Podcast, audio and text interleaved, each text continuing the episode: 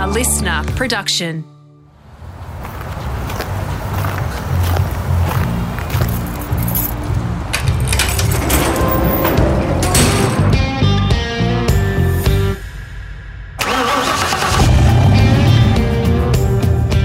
Rusty here, all set for part two of my podcast with bike racer Chris Vermeulen. If you haven't already, jump back to the Garage Library and give part one a listen. It's terrific. He's so articulate and a great storyteller. We talk about his early years, meeting and being mentored by the great Barry Sheene, and another star, a rock star who was in his corner with the first race team that he competed for when he left Australian shores. We begin part two by talking about a trademark piece of apparel. Now, bucket hats.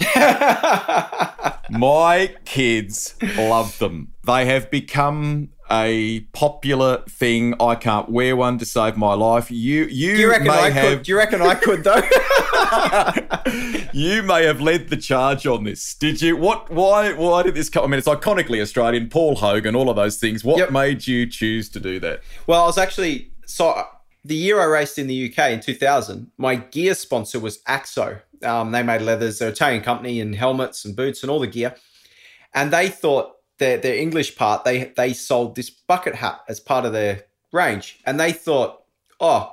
Silly Aussie, he's going to wear this bucket hat. You know, we'll give, we'll give that to him, sort of thing. and I wore it. And like I said, the first round I was on the front row of the grid, and I'm I'm wearing the hat on the on the grid, and it it just took momentum in the UK from then. So from the following year, when I when I raced in the World Championship, I thought, why not make a bit more of a scruffy looking Aussie bucket hat with one of my personal sponsors on it, and uh, I just continued. Then it had Parmalat, which was the the milk sponsor that helped me in Australia earlier on, and. Uh, and yeah, then um, I remember when I went to MotoGP, and um, you know, part of our it's it's it's obviously very commercial in MotoGP, and part of the the rules, you know, the team you got to wear the team hat. And I remember going to Paul Denning, the team manager, saying, showing him one of my hats from Superbike. Can we make something like this for the team? And he went, Oh, do we have to? You know, like. anyway, it ended up being so Dread Clothing, a, clothing company in the UK, did all the merchandising for Suzuki MotoGP. It was their highest selling item that they that they Crazy. sold. Those bucket hats. You know, you still see a few of them around in, in Grand Prix paddocks today. You know, so I reckon it was the only thing that challenged uh, one Rossi item out there. I guess so. Yeah. Very good, very unique. You touched on before um, the the transition into World Superbike, the opportunity to to ride the Fireblade. Um, is it true that when you were doing the early kind of development with Ten Kate, maybe even the first test, did you use a road clutch in that thing? Was there lots of sort Oh. of development? there was there was very minimal development going on with that bike. Um, I think I think we our success came a lot quicker than Honda or Ten Kate expected. Um, and I mean Ducati were, were dominating World Superbike at that time with factory teams and private teams. Okay, so the the first few rounds, I remember being at Phillip Island, and the so the bike was very quick. It had heaps of horsepower. It was good in a straight line. I was the first superbike to ever do 200 miles an hour, 322 k's an hour. That was at Monza that year. And I remember, so I can tell you the fairings were pretty much taped on. They didn't even really have a fairing set that fitted this thing. And No and. Muggeridge, Karl Muggeridge was my teammate in Supersport. I was the only superbike rider, and he goes, "I can see the headlines tomorrow." Yellow submarine takes out crowd because he thought this thing was going to go so fast and just disintegrate, you know. Um, but yeah, we didn't have we had this electronic steering damper, or Honda had it on it, but because we had this HRC uh, ignition system to help with the bike, they thought it was work. The steering damper was working. They kept adjusting, and I'm saying there's not much difference. Not much difference. Long story: the bike didn't have a steering damper on it. It had a standard clutch. It had no electronics. It had 200 horsepower and had 200 horsepower in first gear or top gear. It was she was a bit of a handful to ride. I mean, you, I, I've got I've got no experience in world superbikes, so I'm just thinking it's a big super sport bike, and that's that's what I was trying to get out of it. So, yeah, it took us a little a little while, but like I say, I think our success came a lot quicker than Honda or Ten Kate expected because the bike was very agricultural, and I actually led the world championship um, that year with three races to go. After the first race at Imola, the second race I started at Imola, the bike had an oil leak on the warm up lap, and I crashed and broke my scaphoid, chipped my hip. got a lift back with Giovanni Bussei on the back of his Ducati, jumped the pit wall. Actually, I, I had a, I cracked my ankle as well. Barely ran, got on my spare bike, had to pass the safety car on the on the first lap of the race. Ended up finishing oh, sixth or seventh, and I was two or three points behind Regis Laconi going to the last round at Magny-Cours the next weekend. So I've got these broken bones that I need to get fixed. But I thought, no, no, we can, we can, we might even be world champions here. But this is how the bike was. We went to those last two rounds and it, it stopped in both races. Just basically, Ten Kate had no money left. They ran on a shoestring budget. They didn't have any. We didn't have any title sponsors, and uh, the bike was brand new, and it was just just lots of failures. But yeah, we were we were quite successful that year. I did the double at Laguna Seca. I won at Silverstone. I won at Assen. Um, yeah, we were we, we had some speed, that's for sure. Crazy, mate. Four race wins. I mean, you were surrounded by Ducatis and some very experienced riders to kind of pull that off, knowing that that that, uh, that ingredients, that that mix was super impressive. Yeah, it was, you know, and and I learned a lot. I got to race against Noriyuki Haga and Regis Laconi, you know, 500 legends. James Toseland was was champion that year. Um, there's some fast guys. Steve Martin was competitive in race. Garry McCoy was on a very fast Ducati as well. Um, the Petronas, uh, um, uh, Troy Corser was on the Foggy Petronas. You know, Chris Walker was out there on a Quacker. It was there was some there was some fast guys, and uh, yeah, we we did show some good speed at times, but. Um, it was, it was fantastic the next year because we we actually had money come into the team. We had Winston Winston Cigarettes come as, as, as a sponsor. So uh, it, it, definitely made a difference, that's for sure. That connection, too, that you just just gone with. Um, am I right in saying that that it, it kind of expanded your your connection and and therefore ultimately your profile in Japan? I mean, you're still loved in Japan to this day, mate. Things like the Suzuka Eight Hour, and and as I say, that that's um, enhanced that. Is that fair? Yeah, I think so. I think so. Definitely. You know. Um, yes, and I and I pretty much rode for Japanese manufacturers the whole time. So even when I went to Suzuki, uh, you know, I had a big following already um, in Japan and and through the corporation. But I I think you mentioned Suzuka Eight Hour, and I did I did one to 2005, and it's huge. You're like a rock star. You're like you are a rock star when you go over. And I, and I finished on the podium. I finished second in the in the 180 hour I did, and I was the only non-Japanese on the podium that year. So my teammate was Japanese. The guys that won and the guys that were third were Japanese. And uh, I mean, there's 200,000 people underneath the podium, and they just they just love you. They just think you're this this biggest legend. And and I remember in Grand Prix a few years later, I went. My wife was my girlfriend, then Tony, uh, and my dad came to to Motegi with me. We flew into Tokyo, and on the plane from here before we landed, I said, "Now, it is Japan. Things are a little bit nuts here just don't don't be surprised. There'll be people at the airport that'll be cheering for me, and they they love winding me up because they they keep sure, my, they Chris, keep me level sure. level headed. Yeah, whatever you reckon, whatever. And Tony couldn't believe it. The girls there, you know, the Japanese, and they're just screaming. They know what flight you're coming in. They seem to find out, or they know the Grand Prix riders are coming in. They're just at the airport waiting. You are a bit of a rock star over in uh, in those countries, that's for sure. It is a strange feeling, you know, boy from Yandina going that way. So insane. Hey, um, you rattled off a couple of legendary racetracks there a moment ago too, and Laguna Seca would feature for you in the the World Super Sport or World Superbike paddock, but also in in MotoGP. Is it fair to say you had a little bit of a soft spot for that place? I mean, it's it, I've been there. It's the most amazing, cool kind of roller coaster. And to, what's it like around there on a bike? It is awesome. It is. I love it. Now, but you always like the tracks you do well at, and I I won my first ever World Superbike race there. I qualified pole in my first GP there. Um, I probably should have won that Grand Prix as well. We had a technical problem, but um, I finished second to Casey. I was third in that famous race that Stoner and Rossi had. Everyone forgets that they only talk about those two. I was, I was there. I was there. You know, um, couldn't see them. They were miles in front of me, but yeah, I was still there. Um, so yeah, no, I do, I do like that place. Love it. Um, I like the area. It's just nice to being uh, being an Aussie going to a country and everyone speaks English. It's pretty cool when you get over there, and it's just that American thing. Everyone goes and buys a heap of you know trainers, running shoes, whatever, because they're cheaper. Um, it's just it's just a nice area, um, that Monterey area. Um, but yeah, I remember the first time I ever went to the circuit, thinking, "Wow, this place is this is tight, this is steep, it's twisty."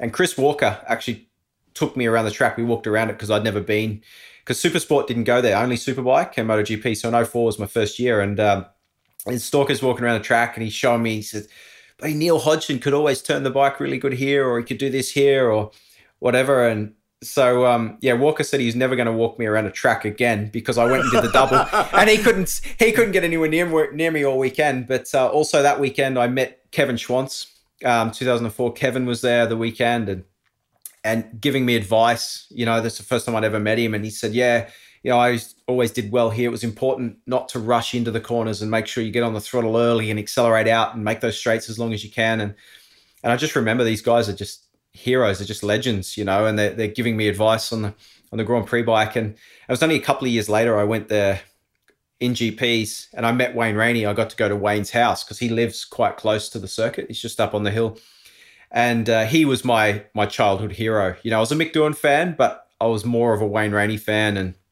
got to see his bikes. and And then he said. Uh, he said, you know, I remember watching you here a couple of years ago on a superbike and the way you, and I was just thinking, gee, Wayne Rainey's watched me race around this track. You know, it was it was very cool and uh, a little bit embarrassing. A bit later on at a barbecue, I was with with Kevin Schwantz and his family, and and Wayne was there, and um, I was talking about how I was really quick after the corkscrew you go down and there's a fast left hander. And I said, the way I turn it in there, I, am making a lot of time, Wayne. I don't know, I don't know which corner it is. He goes, Oh, they actually named it Rainey Curve. so, I had no idea I was talking about. At least he knew the corner I was talking about. So, but uh, yeah, we're talking about the track and it was um, yeah, very very good times. And I just love loved going there and, and racing bikes at Laguna Seca for sure. Rainey is an incredible human being, not just champion, incredible human being.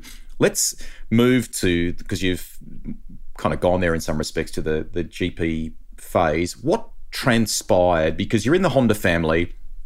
You're f- firstly, how did the first MotoGP test or ride come about? Where were you, and what was your reaction? Tell us that. Okay, so 2005, I, I finished runner up in the World Superbike Championship to Troy Corser. We had a bad start to the season, but I won.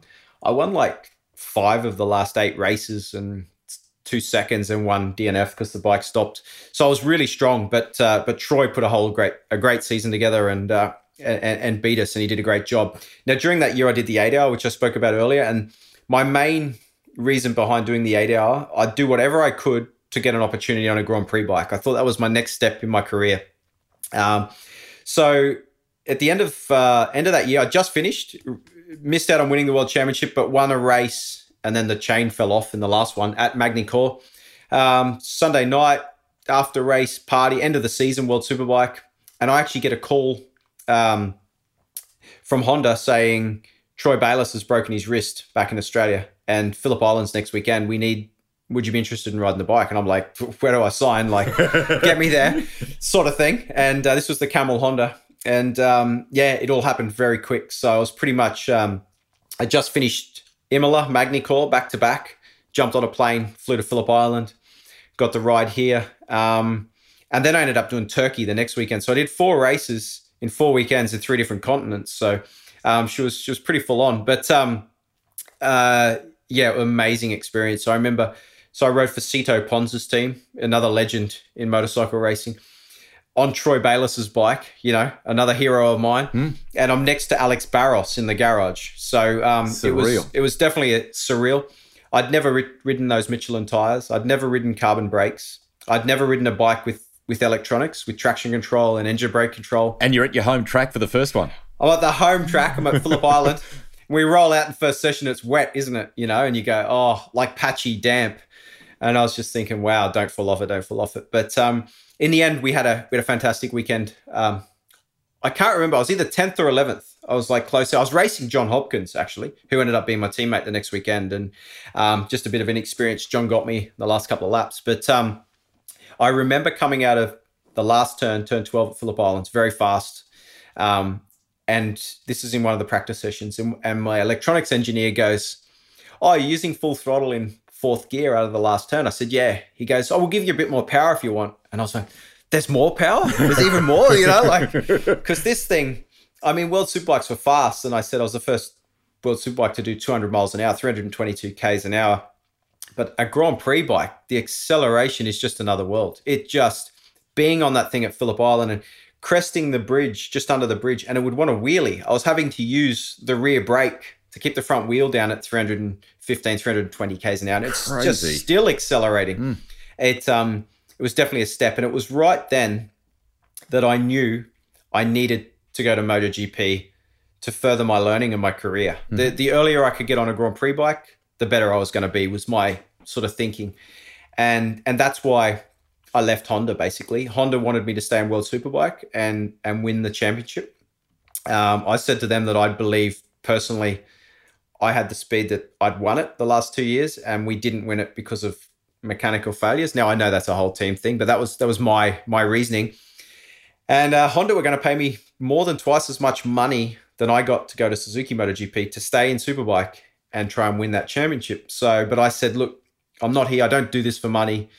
I'm here because I I, I want to be the best. I want to try to be the best, and uh, and so, and I've got an opportunity to go to a factory team in in MotoGP. So uh, so yeah, I signed with Suzuki. That's big, mate. That's brave. Mm. Did you ever did you ever stop and go second guess the decision, or or no? You were absolutely committed to it. I was absolutely committed to it. Um, and I've never looked back at it now. You know, yeah, maybe getting on a Honda, maybe I would have done better, or maybe I wouldn't have. You know, I mean, the bike I would have ended up racing would have been the LCR bike that, that Casey Stoner ended up starting his Grand Prix career. Because I was going to ride for Sito Pons, but Sito lost his. You know, if I stayed in, if I went to Grand Prix with Honda, and uh, you know, if I worked that angle and got there, Sito lost his Camel sponsorship that went to Yamaha. So he pretty much pulled out and went back to 250s. And then, um, uh, yeah, LCR, Lucio Cecchinello came in with a one with a one bike team and and uh, ended up taking Casey Stoner. You know, so that was that was the Honda opportunity I had. Now, I mean, Casey had a good year, but he didn't have a fantastic year on that bike. You know, he's obviously his second year in Grand Prix was was much more impressive. So so who would have known if I stayed at World Superbike with Honda or pushed to get onto that satellite bike? But I believe I made the right decision by going and working with a factory at Suzuki. So there you are, racing for Suzuki. Baz had won his world championships with that team. You're a you're a factory rider, mate. That's amazing. And you're, what are we talking? We're talking roughly six years into your international adventure. Career. I tell me about it. It felt like it took forever, but it's only six years, isn't it? You know, and I'd only been road racing for a year and a half longer than that. So, you know, I, I didn't have a lot of experience, I guess you could say. Um, so it was a big gamble on Suzuki's part, but uh, I had a pole position in my first year. Um, I actually had two pole positions in my first year. I poled at Turkey, um, and we we should have been on the podium that weekend, but I got taken out by Olivier Jacques on the first first lap, and uh, poled at Laguna Seca. And again, I potentially could have won that Grand Prix, but it was very very hot that weekend. It was um 112 degrees Fahrenheit, which is over over 40 degrees they cancelled all the support races, which were the AMA Superbikes, because the bitumen was melting on the edge of the circuit.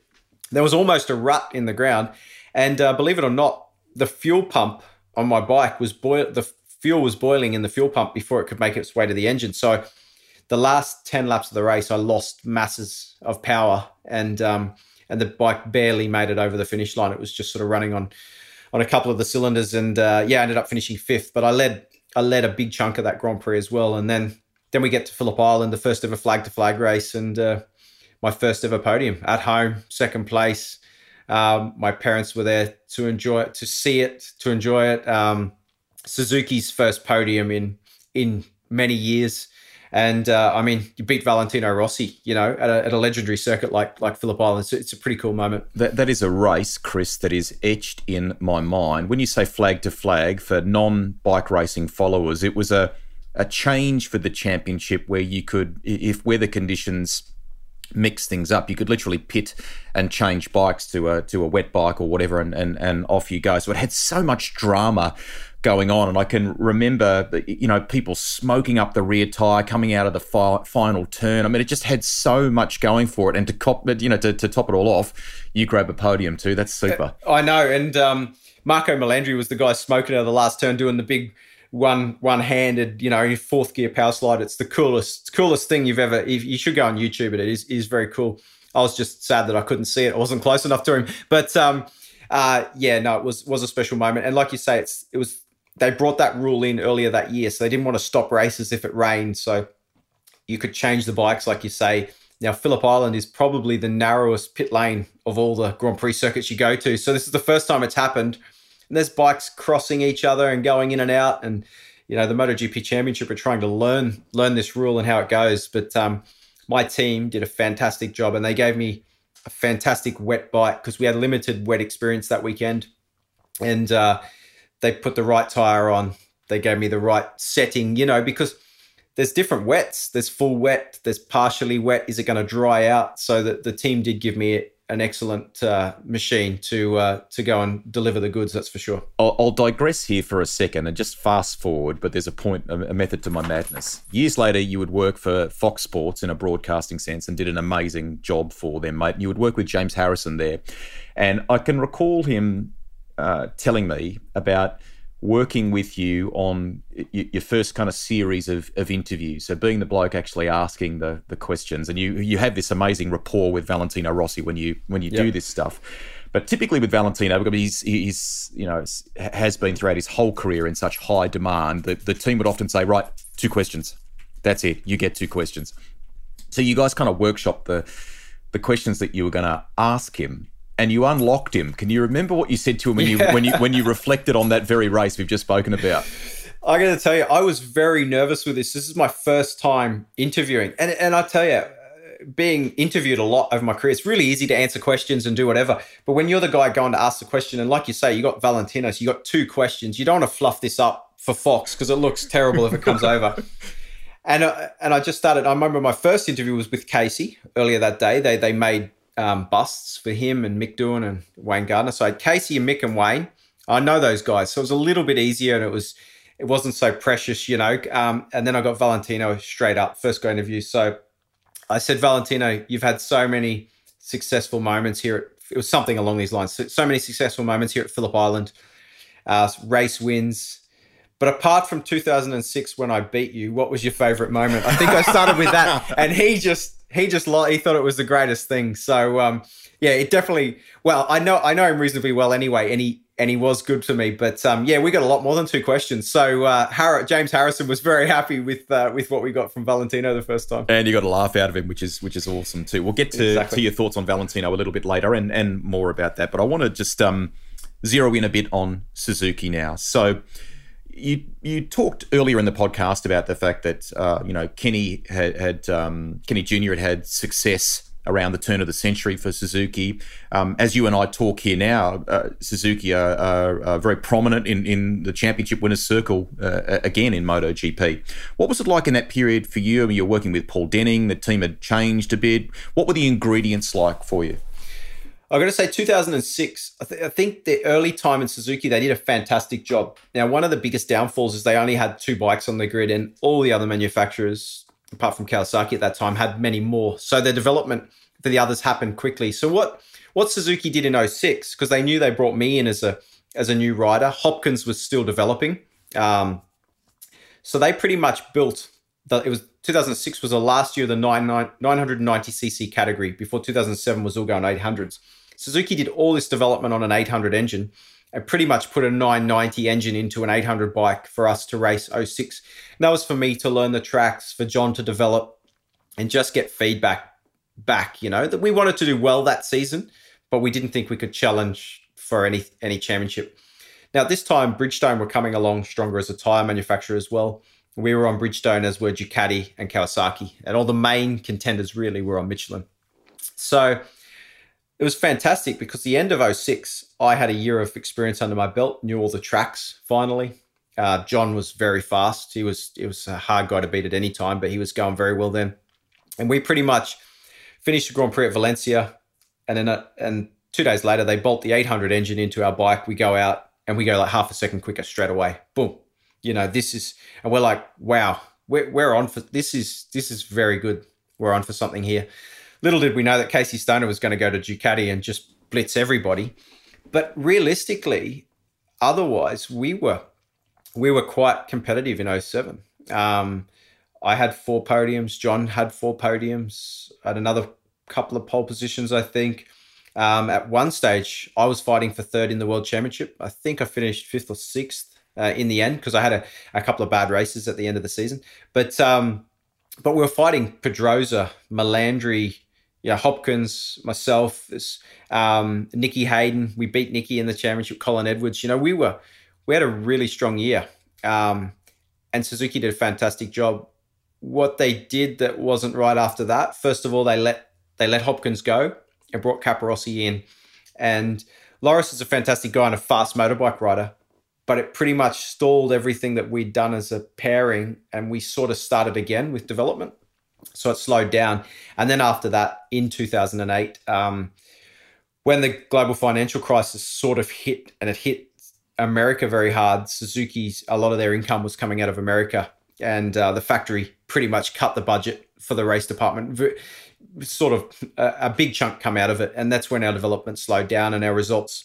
You know, in, in I think I had two or maybe three podiums in um, in 08, but they were early in the season and it, it pretty much went backwards from there. And and 09, we didn't have a bike that was competitive anymore. It was just purely down to money. We just didn't have the funds uh, there to develop and and try and keep up with our counterparts. Tell me a little bit about John Hopkins. What was Hopper like as a teammate? I can't wait to read his book, which is coming out soon. I tell you, because if any of the if any of the true stories are in there, man, it's going to be a wild read. So um, he's a loose character. He he is a really nice guy. He's uh, I think he's a year younger than me. Um, was similar age and uh, just a character, just um, a fun guy to always be around. Very very fast motorcycle racer. A little bit loose at times. I reckon if he had a little bit more guidance um, in the early part of his career, he definitely could have been a world champion. But um, but what a character! I mean, legend. Still a nice guy. I still get on well with John today, and um, we talk about the old days. He's got some. He's he's quite smashed up. He's had some pretty bad injuries, especially when he went to British Championship at the end of his career. Smashed his pelvis up and struggles to walk a little bit now. But um, but uh, no, he's he's a great guy, and he's he's working in the MotoGP paddock again now, and uh, and working with young riders, and uh, I think he'd be very good at it.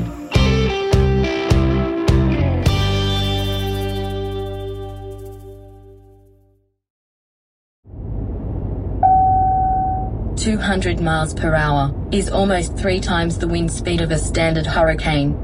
Lucky motorbikes have those tiny wind screens.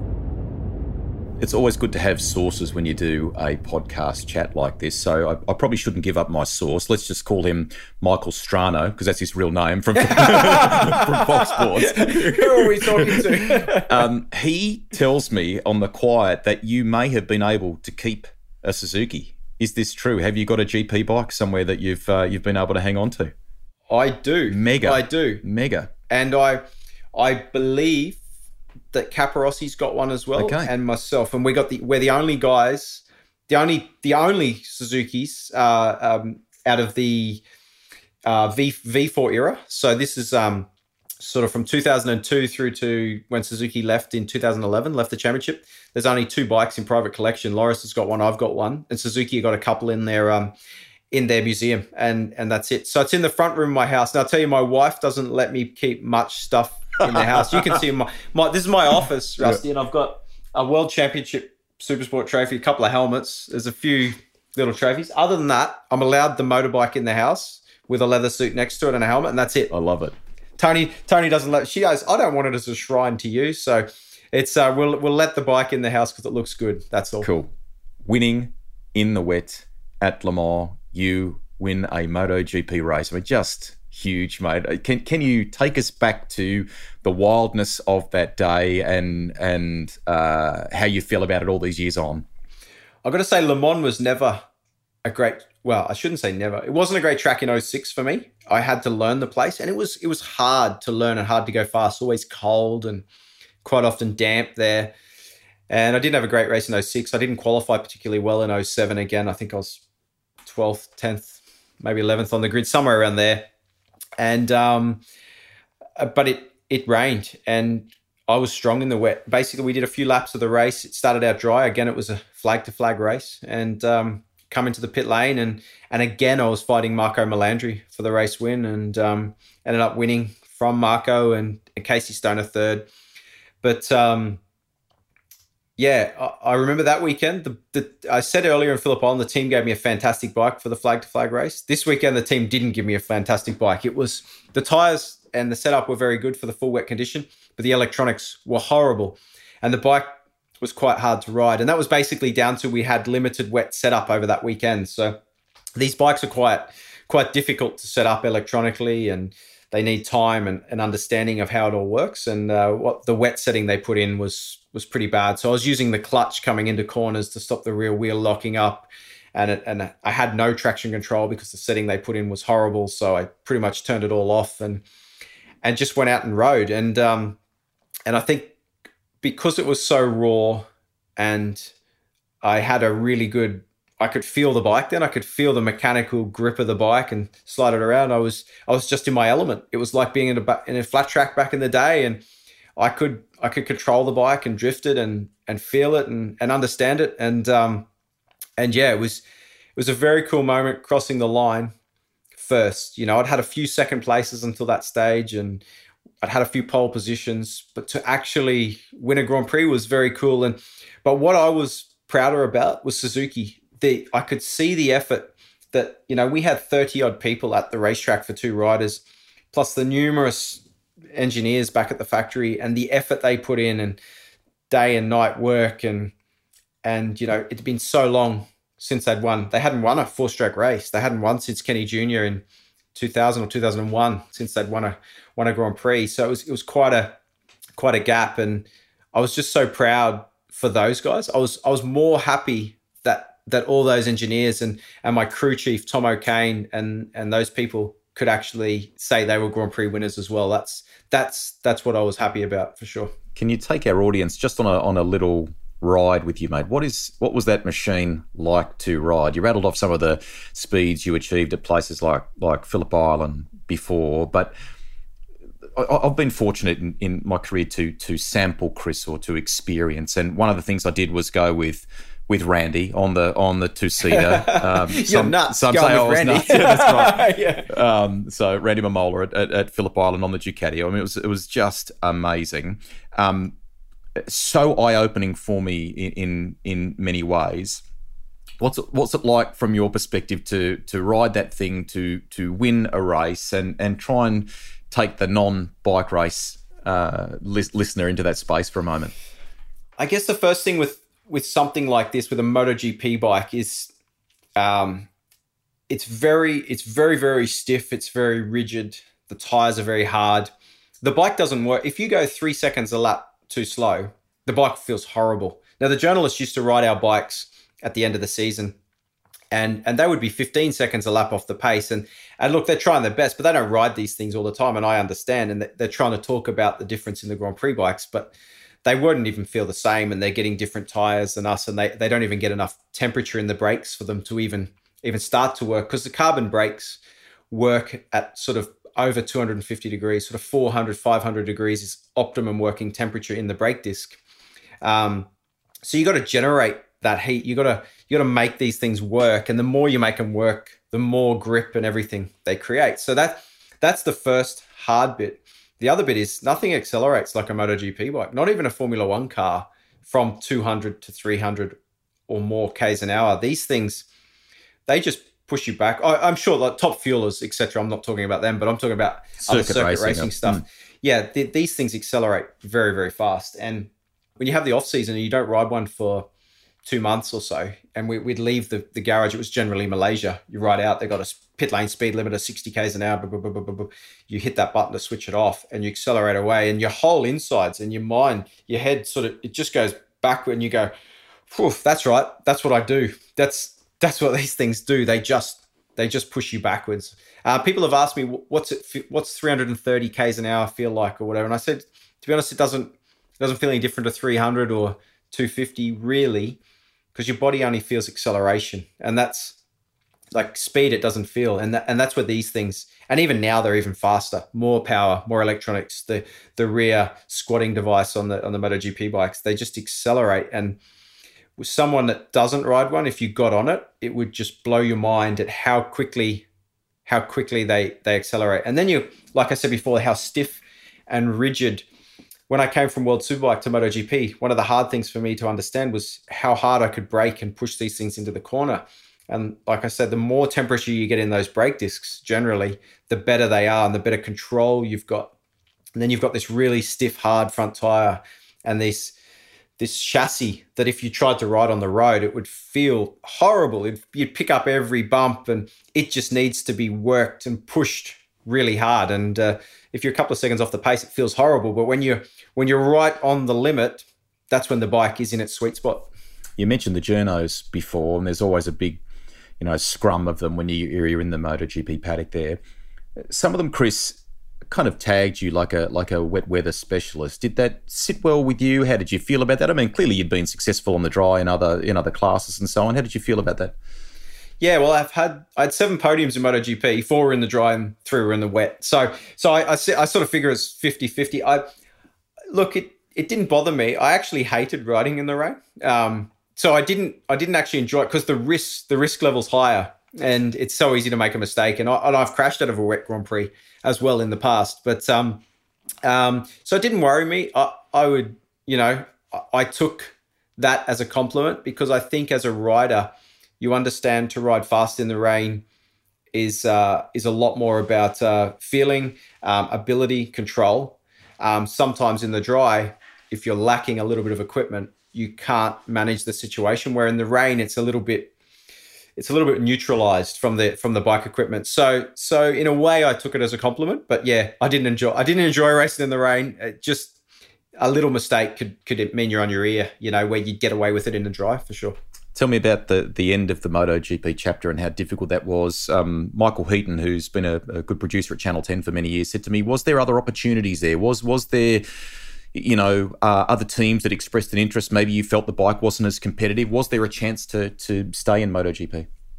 There was. I could have stayed at Suzuki uh, past the end of 2009, um, but basically the uh, like I said, the GFC, the budget was cut with the team, and I, and I wasn't talking about my pay. I was talking about the whole development process of the bike, and I and I couldn't see it going forward for another year or so. So I thought, I'm not going to enjoy staying here. It's going to be the same old thing again. So um, so I was happy to leave there, and I had an opportunity to stay in MotoGP with Pramac Ducati at the time. Now Pramac weren't a team like they are now, so they were they were very much a second-rate team, and that was pretty much my only opportunity.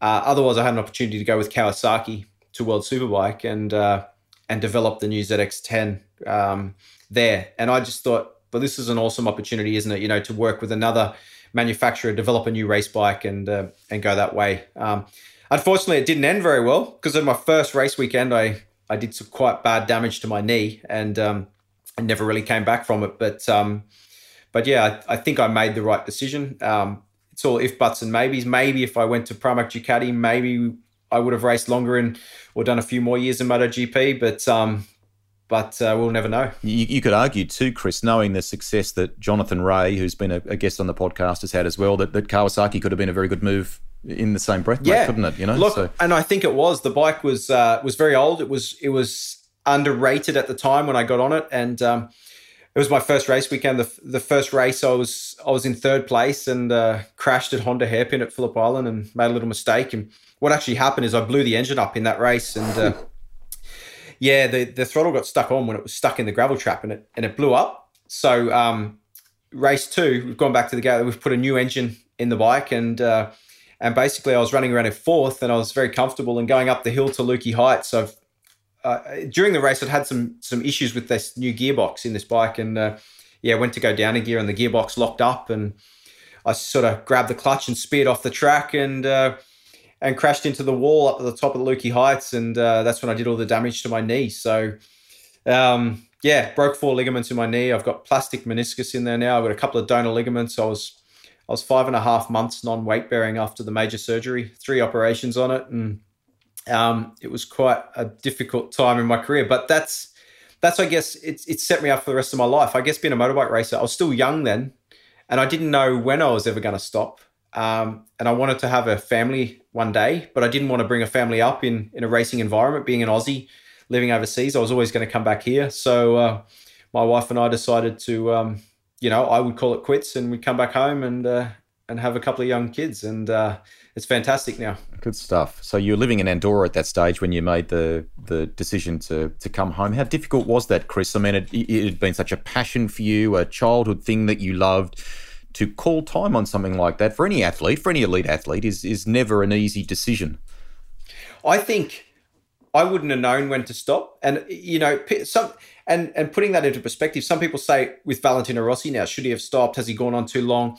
I personally think he's gone on too long, but it's hard when you're the guy there and that's all you know. Why should you stop? He can still get the bike, he can still race, he can he still finishes in the field, but so I wouldn't I don't think I think I would have been a little bit the same and not known when to stop. So I had I had pretty much 9 months where I wasn't going to be riding a motorbike and it gave me it was a long time for me to think and realize and understand there's other things in life apart from motorcycle racing. You got to remember when you do when you do this, and I'm sure any professional athlete's the same. Your whole world is that is that sport. Everything I ate, drank, did, where I traveled, it was all about going faster on a motorcycle. And and you didn't I didn't think about anything else outside of it. And um, and I had nine months to to really realize there was another world outside of motorcycle racing. And um, and uh, yeah, I could have I could have a lot of fun in that too. So. And you did, and you. I mean, you've been in this chat so um, articulate, Chris, in in your knowledge of the sport. You retain, I know, um, very good connections in in you know in the paddocks and and you know the the um, the information that comes with that, the currency around the the bikes and the technology and so on. You may not recall. I've got a great photo of you and I at a at a desk for Channel 10 in Melbourne for coverage of of the Phillip Island um, race, where we're in suits and ties as they made us wear back then. God, God, God knows why. It was very early days of television for you. I think Daz Daryl It was, was my. a- I think this was my first ever go on TV, like live TV. and, and- and the thing I love about it is you are in thongs. you, you you had thongs on under the desk. This has been a pretty much a, a little trademark of yours, and I, I think Harrow told me that they made a change to the desk at one stage at Fox Sports or something or other. And they had to physically put you in in pants In and shoes, and yeah, yeah, exactly. Yeah, yeah. I got told at Fox Sports because I've been doing that a few years, like, and, and that was my first TV t- TV gig. And I mean, what a way to start! Daryl Beattie on the ground and, working with you, Rusty. He's made it very easy and uh, showed me how fun it can be. But um, yeah, I wear thongs. I wore thongs everywhere. Twelve years of Grand Prix, uh, World Championship motorcycle racing. I wore thongs everywhere. I remember Nicky Hayden asking me once at a press conference. He said, "Man, do you own any blue jeans?" You know, because I just wear shorts and thongs anywhere. Casey said I'd turn up to the Ducati. I would if I was riding for Ducati. I'd turn up to their launch in the snowfields in thongs. You know, he just uh, thought I wore them everywhere as well. But um, I guess it's just been a, a Queenslander and the way you grow up. And um, but uh, but yeah, if I can get away with it, I will. so there you go. You you got to see him in your um your flat track or your dirt, dirt track racing days. Casey's a, an intensely private guy, but you're probably one of the few people that's retained a, a friendship with him along the way. Would that be fair? Yeah, sure. A lot, and he's he's a guy. Look, we're not friends that we speak every week or anything, but we stay in touch a few times a year. And I've been down to his place and and ridden mini bikes down there. And uh, our girls are, are similar ages. You know, he's old. His oldest is older, and his youngest is younger. And I got sort of two in the middle, so so they get on well. And I think Tony, my wife, and Adriana, Casey's wife, have a bit of a an understanding because they realize like they traveled around with us, you know. So you know we, we've known each other for a long time, and uh, they understand what it's like to sort of come back to Australia and and set up life and look after kids. So so we all get on quite well. And um, believe it or not, tomorrow actually I'm doing a charity lunch uh, that Casey and I do pretty much every year to raise money for for kids, uh, homeless kids on the Sunshine Coast. So. Um, so we do that every year together, and um, yeah, we, we we stay in touch a little bit. And look, I really like Casey and more than anything, I admire him as a motorcycle racer. Probably the biggest talent um, that I've ever seen on a track, and uh, um, it's just a shame that I had to race against him. because I think I, I think I finished third, uh, second to him. Sorry, three times or something like that. So I, I would have been a four-time Grand Prix winner if he wasn't there. But um, um, but I mean, you, what a legend, and um, he dealt with a lot over his career and uh, come out along, uh, come out, come out at the end, and he's got a, a fantastic family, and um, yeah, I still get on very well with him for sure. couple to finish. Let's let's tap into your um your media brain, if you like, for a minute, your broadcast brain. Firstly, the emergence of Remy Gardner. What are you thinking about his future? I've been a fan of Remy's for quite a while. Um, he he had that pressure of being Wayne's son, you know, and and and coming into the championship, and everyone thinks, oh, he's been given everything, he's got everything. Now I can tell you they they work very hard to get him into some uh, into some opportunities, and for sure Wayne's name opened up a few doors. But Remy's the guy that's delivered, hasn't he? You know, and even those early days on the Moto 3 bikes, he showed some speed. He couldn't put the whole lot together, but he showed speed and potential. And and I think he's very driven and he's working extremely hard at being a successful motorcycle racer away from the sport. Um, I've been very impressed with him. I'm impressed um, how he's come along in so many areas. But this year, working with Aki Ajo, I think that's brought the whole package together and and how he's managing the situation. I, I really hope he can go forward and continue this championship and and win a world championship in Moto 2. And I'm very excited that he's he's got an opportunity to go to the the Premier class next year. Um, it's going to be great to see two Aussies in there again, that's for sure. So that leads me to Jack Miller. I mean, he's had um, some good spikes this year in in success terms. What about his potential? Oh, his potential's there, and I think Cal Crutchlow said it. You know, maybe outside of Marc Marquez, Jack is the most talented guy on two wheels in the field at the moment. Um, again, it's just little areas that he needs to put himself together. So um, I do a, I do a uh, some interviews um, for the media, as you know, Rusty, and uh, we spoke to Davide Tardozzi recently this year, and he's the team manager for Jack Miller. And he's worked with a lot of guys, won a lot of world championships with Troy Bayliss, you know, with Casey Stoner, with Carl Fogarty. And um, he said, Jack has the ability, Jack has the speed.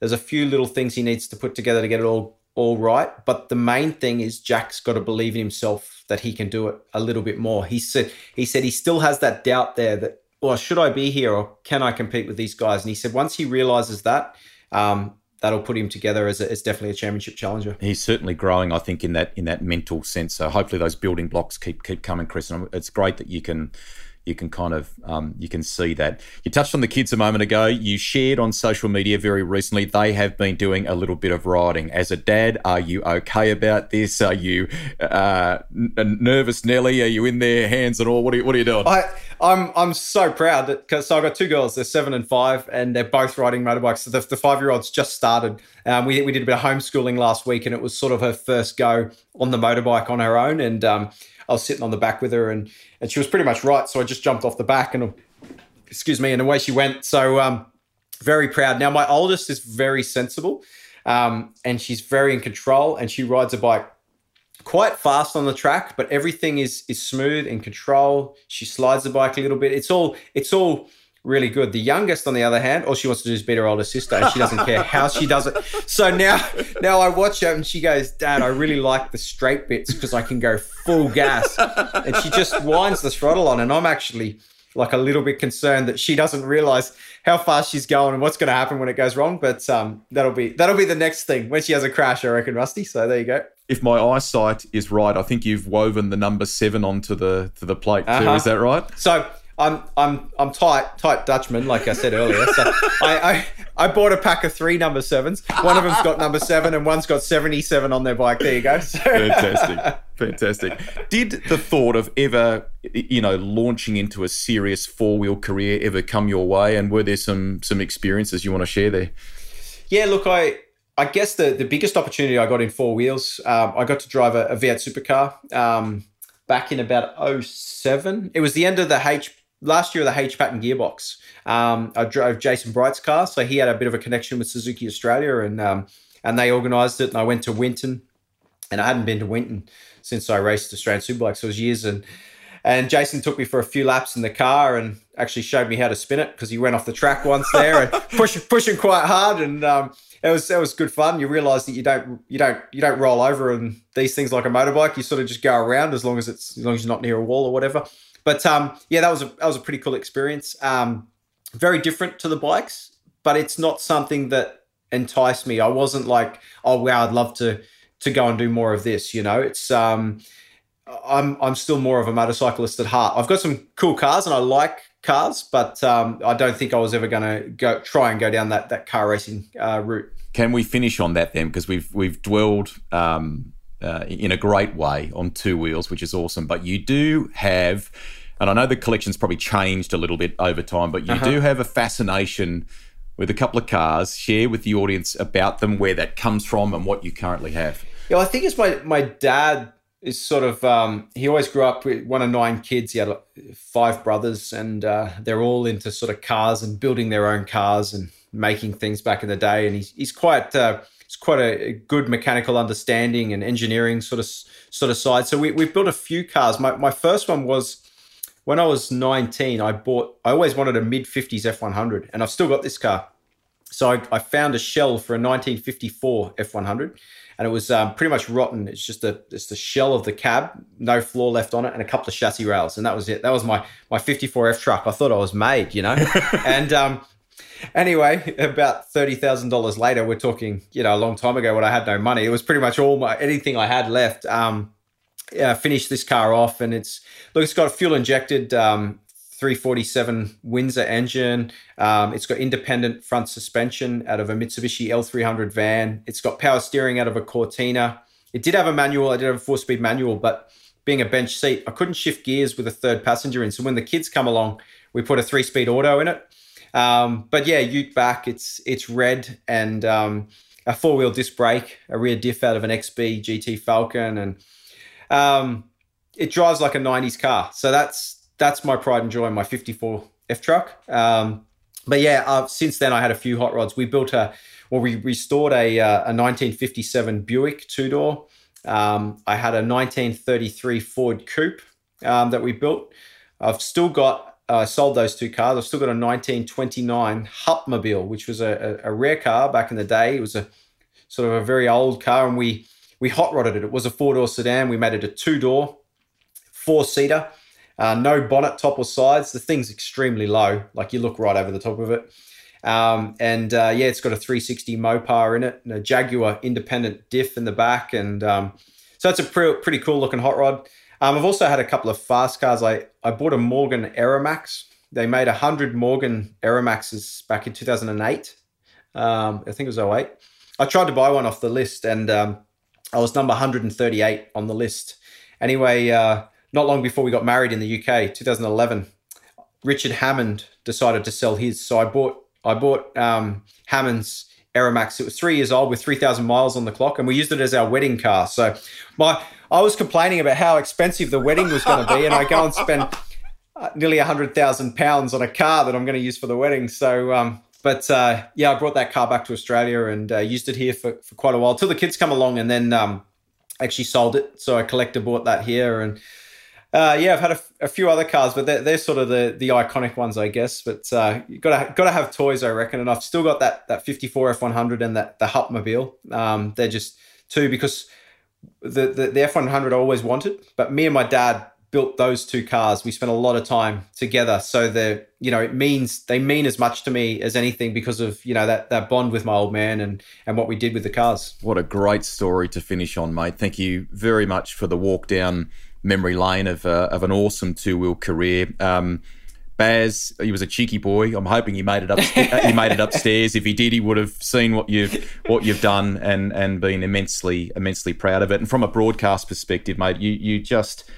I know that's stopped for a little bit for now, but yep. I hope I hope in the future you go back to it because you have a, a very good way with words. You have great, as I said before, currency around the uh, around the motorcycles. And, and I know from my colleague um, Chris Stubbs how diligently you worked at, at uh, at developing, at watching back some of that stuff, and knowing what you could you could um, you know, with Michael Strano, with James Harrison, what yes. you could bring to the table, mate. So congratulations on that. Congratulations on what you've done on two wheels. But more importantly, I know you're loving family life as well and, and keep enjoying it. Thank you very much for talking to us. I do, Rusty. I enjoy the family. Thanks for having me on. It's it's been great listening to your podcast. So uh, I'll be able to listen to myself now. Don't know if I like that, but um, the other ones have been good anyway.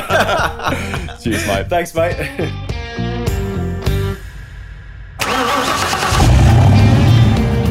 Rusty's Garage is written and presented by me, Greg Rust. Series producer and editor is Alex Mitchell. Audio production by Darcy Thompson.